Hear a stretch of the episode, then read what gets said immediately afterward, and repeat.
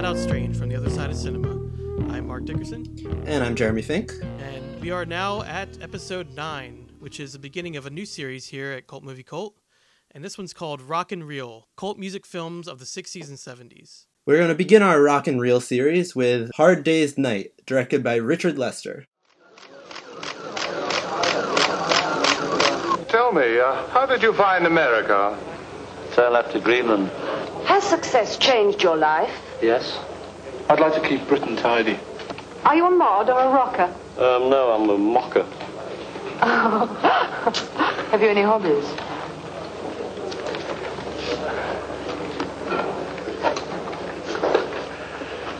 No, actually, we're just good friends. Do you think these haircuts have come to stay? Well, this one has, you know. It's stuck on good and proper now. Frightfully nice. Uh, what would you call that uh, hairstyle you're wearing? Arthur. No, actually, we're just good friends. You're the brown, aren't they? What do you call that collar? Um, a collar. Oh, do you often see your father? No, actually, we're just good friends. 1964's Hard Day's Night is a film that follows the Beatles after the release of their uh, third album, their third studio album, I believe, Hard Day's Night. Uh, it tracks them as they try to go from a train to a televised gig uh, in London. Um, and it basically just follows the shenanigans of this young band that's deep uh, in the throes of Beatlemania, right when it was first coming out. Mhm. Um, and it's really from that first moment, which is which is now iconic. Uh, really, you immediately just get how insane and wild it must have been at the time to be part of or witness that. Sure. Yeah, you're really thrust right into Beatlemania, like you said. Um, and for the series that we're doing right now, um, we try to look at films from musicians of the time period, 60s and 70s, that are about the music in some way, like about being a musician. Um, and uh, for this one, yeah, we're, we're focusing particularly on rock and roll for this series. And of course, it may seem strange to hear the word cult and the Beatles in the same uh, breath, but you know, although we're discussing an acclaimed film from one of the you know biggest bands ever, uh, I feel like this movie does very much have the look and feel of a cult film.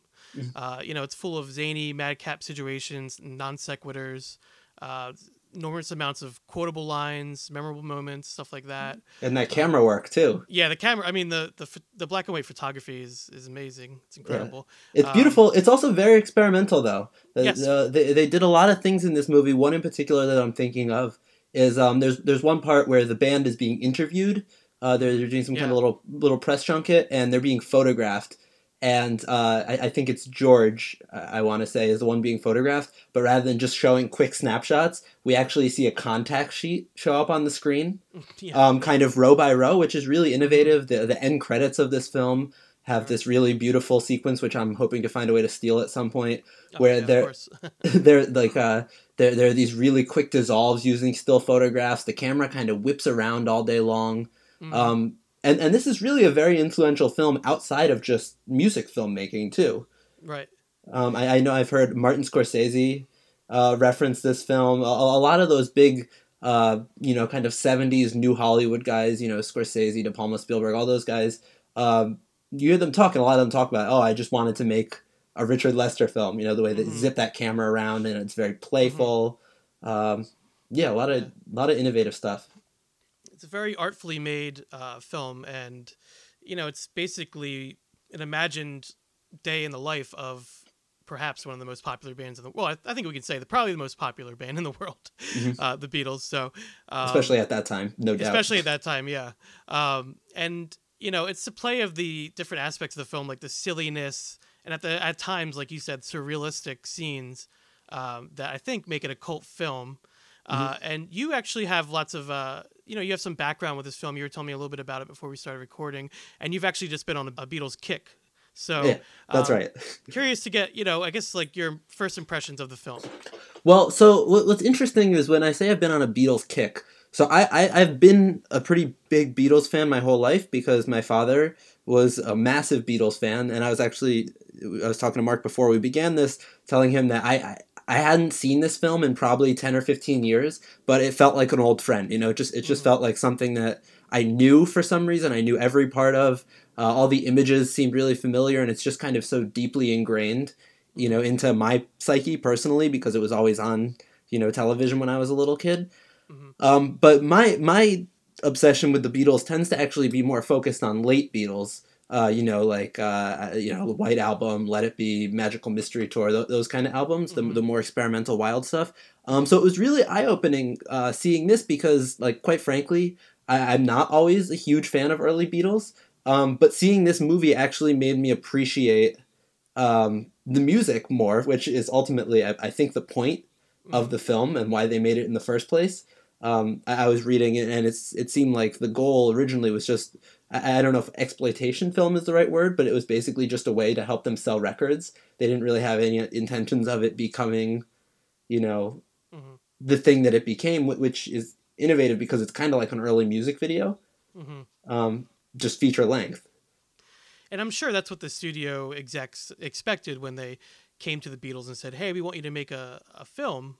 They probably assumed it was going to be, uh, you know, well, this was before music videos, but pretty much a promotional music video type of a thing. And uh, what they got was very much not that, No. which is another another reason I feel like it's a cult film as well.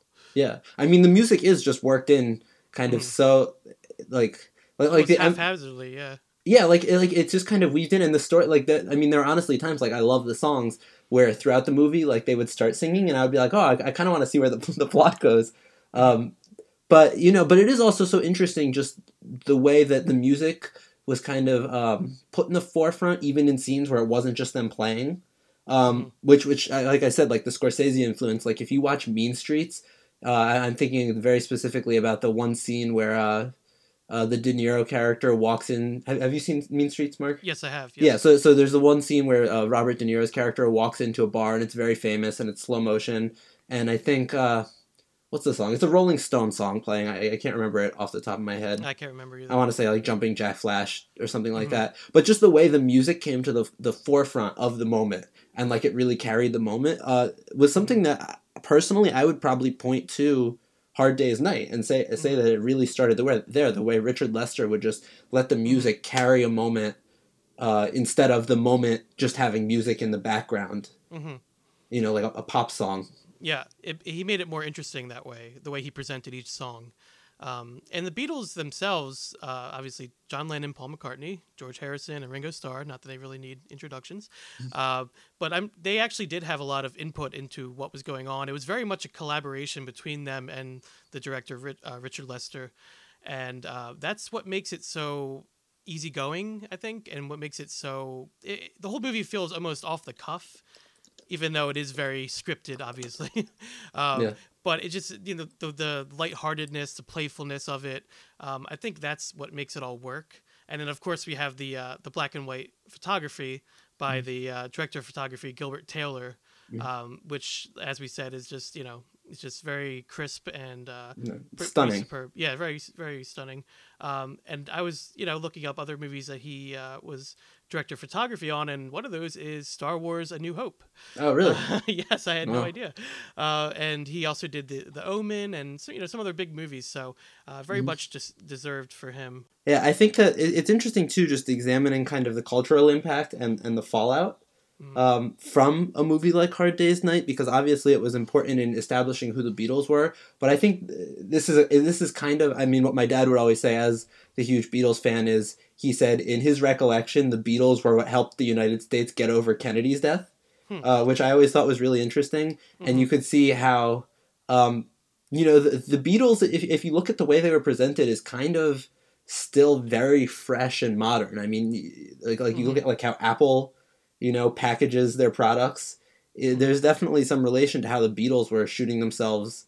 That's shooting themselves, but you know, but how they how they were, you know, how they were being shot at this time, how they were being filmed, how they were being presented, um, and you know, it's been parodied countless times. Like uh, it comes to my scene. Yeah. yeah, yeah, like Austin Powers, literally. With the, uh, so, so this opening scene for those of you who haven't seen the movie, but if, if you haven't seen the movie, I would recommend going to watch it. It's it's currently on Filmstruck. Actually, I don't know if anyone has Oh, Filmstruck. Um, that's where I was able to find it. Yeah, I had Um, the criterion of this one actually, so I was able to just to Oh, pop great. it in. But yeah, Well, that an even better way than Filmstruck. But that there, there's this opening scene where you know the, the Beatles are just being chased by these this massive crowd of screaming legion of screaming uh, young women, Yeah, and, and and they're all kind of like hiding behind newspapers and wearing Mhm. fake mustaches, and it's something we've seen you know hundreds and hundreds of times. And you, you know, at least personally, I'd always kind of wonder where that came from, and you Yeah. know, and then of course it's the Beatles, you know, and then there are other other images too in this movie that just scattered throughout are just so deeply ingrained in the Mhm. culture. I think that now we just take for granted because some of them have come become cliche and have been played out so many times. Mhm. But you know, the the influence and the reach of this movie just cannot be understated enough.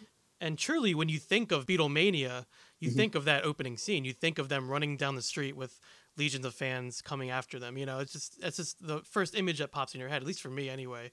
Mhm. Um, so in a in a way, it does encapsulate that that moment in time. Um, you know, and that opening is just so energetic and, and wild, and it's it really is iconic. I think that Mhm. opening. Um, but you know, it does keep it up from there. I, I would say the whole film is is kind of in that vein. That just like I said, very playful. Um, that's something I want to talk about a little bit, just how playful it is. Uh, you know, whether it's John Lennon playing around in a bathtub or George Harrison pretending to shave foam off someone's face in the mirror. It's my favorite image of the whole movie. Oh yeah, that's I yeah, love that. one of mine too as well. Uh, And uh, I love the part we, we mentioned it I think briefly, but the bizarre like nonsensical answers they give to reporters um, during that kind of like little montage part, Mm-hmm. um, playing around in like a field on their lunch break, Mm-hmm. just stuff like that. It's just like the director and the bandmates like they seem to be having you know such a good time and Yeah. seem Well- seem to have approached it with uh, you know this this levity in mind. Yeah. Well, and maybe the the most, in in my opinion, the most comical part of the whole movie is uh is um Paul's grandfather. There's, Yeah, I love that part. so, so there, there's uh, Paul McCartney's grandfather. Uh, it's not his real grandfather. It's played by an actor Uh-huh. by the name of it's escaping me. Wilfred Brambell um, plays his grandfather named John McCartney, and Little he's old man, li- he's just this little old man who's very clean, as they would say. very clean. Yes. Um, but he, he's just this troublemaker. He constantly is just getting. Uh, under everyone's skin and getting and getting them all caught up in these problems. Um, but he's hysterical. He it- this one moment sticks with me where he ends up in a police station with Ringo, and he hasn't done anything wrong. He, He's just they, they just they brought they brought this old man in for his own safety, and he's trying to come up with a plan for how to get out. And he's just like talking out the side of his mouth at Ringo, and Ringo just has no clue what's going. It, it's just it's it's just so funny and, and Yeah. quirky and clever. It is very Um, funny, and it's funny because the movie starts off that way. uh, I mean, other than that opening scene, Mm-hmm. the very first scene of dialogue on the train is is about the who's that old man, you know, Who's that old man? uh, and it just kind of goes from there, and it's just like very fast paced dialogue, very quippy back and forth. It kind of reminds me of like the Marx Brothers, like that kind Mm-hmm. of, or you know, Laurel and Hardy or something like that, where it's just like very very quick and very Yeah. uh, it's almost verbal slapstick. Yeah, it you is. know, it's like It just is. just constantly joking anytime there's an opportunity. But somehow it, it doesn't it doesn't feel played out. Maybe it's just because the jokes jokes are good. Um, well, yeah, it's that, and I think also at the same time, it's it's giving you a good idea of their individual personalities in a Mm-hmm. very u- you know unique way. Um, so with that comedy and with that silliness, their personalities really shine through. Each one of the members, I feel like, kind of gets his moment to shine, and and then when they're all together, of course, as well. Um, did you get that kind of feeling though when you watched it? Yeah, I did. I thought it really brought out their personalities. For the first time, though, I actually considered the characters that the Beatles here were playing for, for the Right. first time watching this movie most recently. Because what was interesting to me is they were playing these almost lewd. I mean, not playing. I think it's who they was, who they were, not who Yeah. they was. These kind of lewd, uh, you know, troublemaking guys. But then you listen to the songs, and they're all like, "I want to hold your hand," yeah. and I love her. They're, they're these very Yeah. endear, which is kind of interesting if you think about just how they were presenting themselves Yeah. um, versus who they actually were, A- and, this this almost like cognitive dissonance where they could be so sweet and lovely to in in their songs and they're just so endearing Mhm. and then they get you know you'd see them in real life or at least in the film version of I mean, I assume this is what they were act- actually like, and they would just make these dirty jokes to everyone. There was kind of Mhm. nothing sacred. Um, Well, that's that's a good point, and it actually brings up a big, uh, a main topic that I wanted to ask you about for Mm-hmm. this film. Um, do you think this film is the Beatles as they see themselves or as others see them or as they think others see them or neither i mean do you think it's a complete fabrication I see. I think it's maybe a blending of the two, which, which I mean, is well done. I, I think probably one of the reasons why this holds up so well, it's so fun to watch, is that it feels it like extremely honest. It, mm-hmm. it doesn't. It, does it to me at least. It doesn't feel like a fabrication. they're not presenting um, themselves in like the best light basically No, what you mean. exactly. Yeah, like they're, they're acting like a couple of. I mean, at this point, what year? Nineteen sixty four. I don't know. I'll look up. Like Paul McCartney had to be probably 20 mm-hmm. You know, 20, They're- 22 years old. they're acting like what they kid. are a bunch of young kids who Yeah. are in a, the biggest band in the world and are having yeah, fun who you have know? free reign. Um, Right. But so I think that like the the image we get of them on stage singing, you know, wearing the suits with their nice haircuts, like that's the image that had probably previously been presented to the world. And I think that Ed Sullivan show and all that yeah, Ed Sullivan show. And then I think that what we saw the rest of the film is maybe more who they were and who they would become. If you look at the the career of the Beatles as it went on, you know, Mm-hmm. they, they did get into some more dangerous territory with the drugs. Um, they, it became very political, Mm-hmm. um, pretty pretty radical, and, and I think you can kind of see little glimpses of that um, early on. Um, definitely um, yeah and, and like you alluded to obviously the beatles would go on to make films such as magical mystery tour and yellow mm-hmm. submarine and i imagine we'll circle back to those films at some point to discuss those but you know seeing as this is the first you know the band's first foray into film you can definitely see the beginnings of their respective qualities and fascinations and and just you know like all that surrealistic kind of imagery that we talked about and the way scenes play out and and how they like to play around with the idea of making a movie essentially. Because that's what this is to me at the end of the day it's it's almost like hey we're making a movie. You know what i mean? It's like they're giving us free reign like you said uh you know to make this movie and uh, this is what we're going to do with it. And in some ways it's very rebellious and very much in the face of uh, the studio executives i feel like. But i'm sure they went along with it because they're like well it's the beatles so we're Yeah. going to make money from this regardless you know and which they did. Um, but i think the beatles were just looking at what movies are what they can do and Mm-hmm. kind of saying hey this is our take on on what we can do with the movie you know? Yeah, which I think is an interesting thing to bring up because if you look at what happened not long after this movie, um, I mean, a you had Easy Rider, which was a, a huge milestone that kind of popped up just uh, four or five years five years after this, um, which is another thing that kind of put youth culture at the front of cinema. Um, because it is interesting because after this came out, it didn't seem like there was that huge swing right away, even though that this Yeah. was a huge success. It seemed like it still took a little while. But then, you know, after that, in another, what was this, 64 so, you know, another 16, 17, 18 years, MTV came about. And, and MTV was basically just, if you think about it, the, the music video is kind of derived from a Hard Day's Night kind Yeah, of film. yeah. Be- because in a Hard Day's Night, what was what was kind of interesting is because obviously, you know, you think of the musical. Like one thing I kept thinking of during this movie, oddly enough, was uh, "Singing in the Rain," Mhm. um, just because it's like you know the classic. The, it's the backstage musical, and th- that's what this movie basically was. But what was kind of different about this compared to uh, those those a lot of the Gene Kelly musicals of of the fifties is that the music actually seemed kind of less interwoven into the story. Like if you mm-hmm. watch a Singing in the Rain, the story takes forefront no matter mm-hmm. what. Whereas in a Hard Day's Night, they literally just at some points will break and just play a song, Yeah. even if it has nothing to do with it, just because there's that joy of watching this unbelievable band mm-hmm. play their music and just listen to it. and another reason for that might be because you know a lot of films we've discussed so far in this on this podcast you know narrative uh, a plot in other words has not been the main focus. Um, but i feel especially with this film uh, the plot is maybe no it, i would say definitely the least important part of it.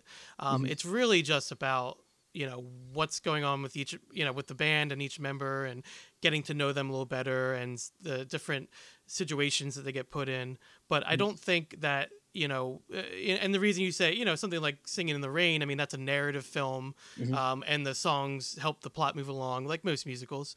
Um, but with this yeah it's more like hey we're a band so we're going to play some songs.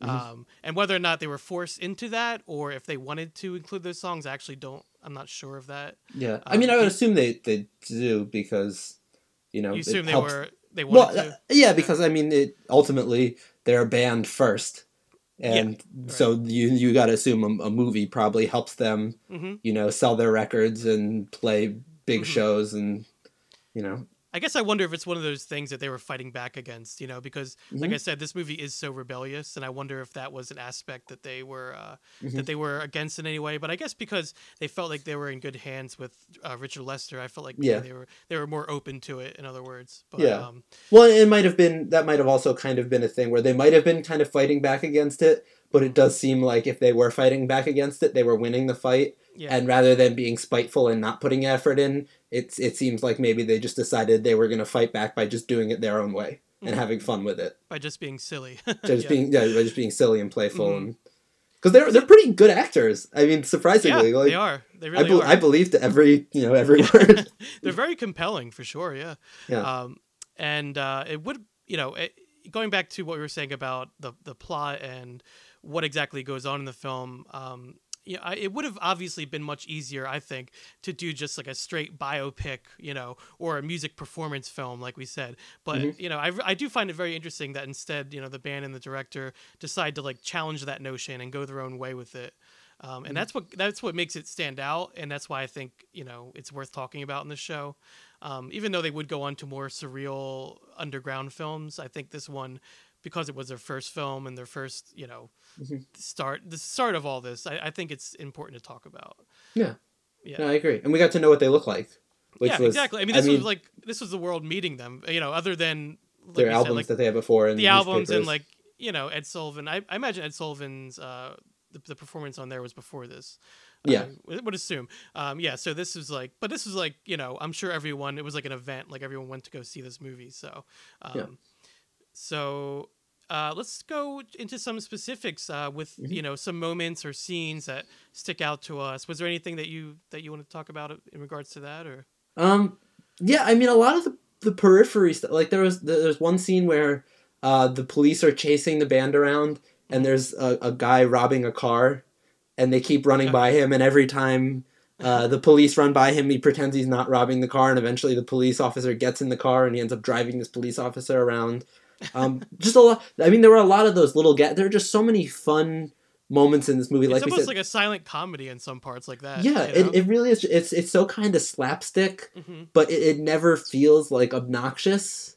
So it- Right. it, it, avoids that, and maybe that's just because they could come back to the music and they didn't have to fill Mm-hmm. the entire time with these gags.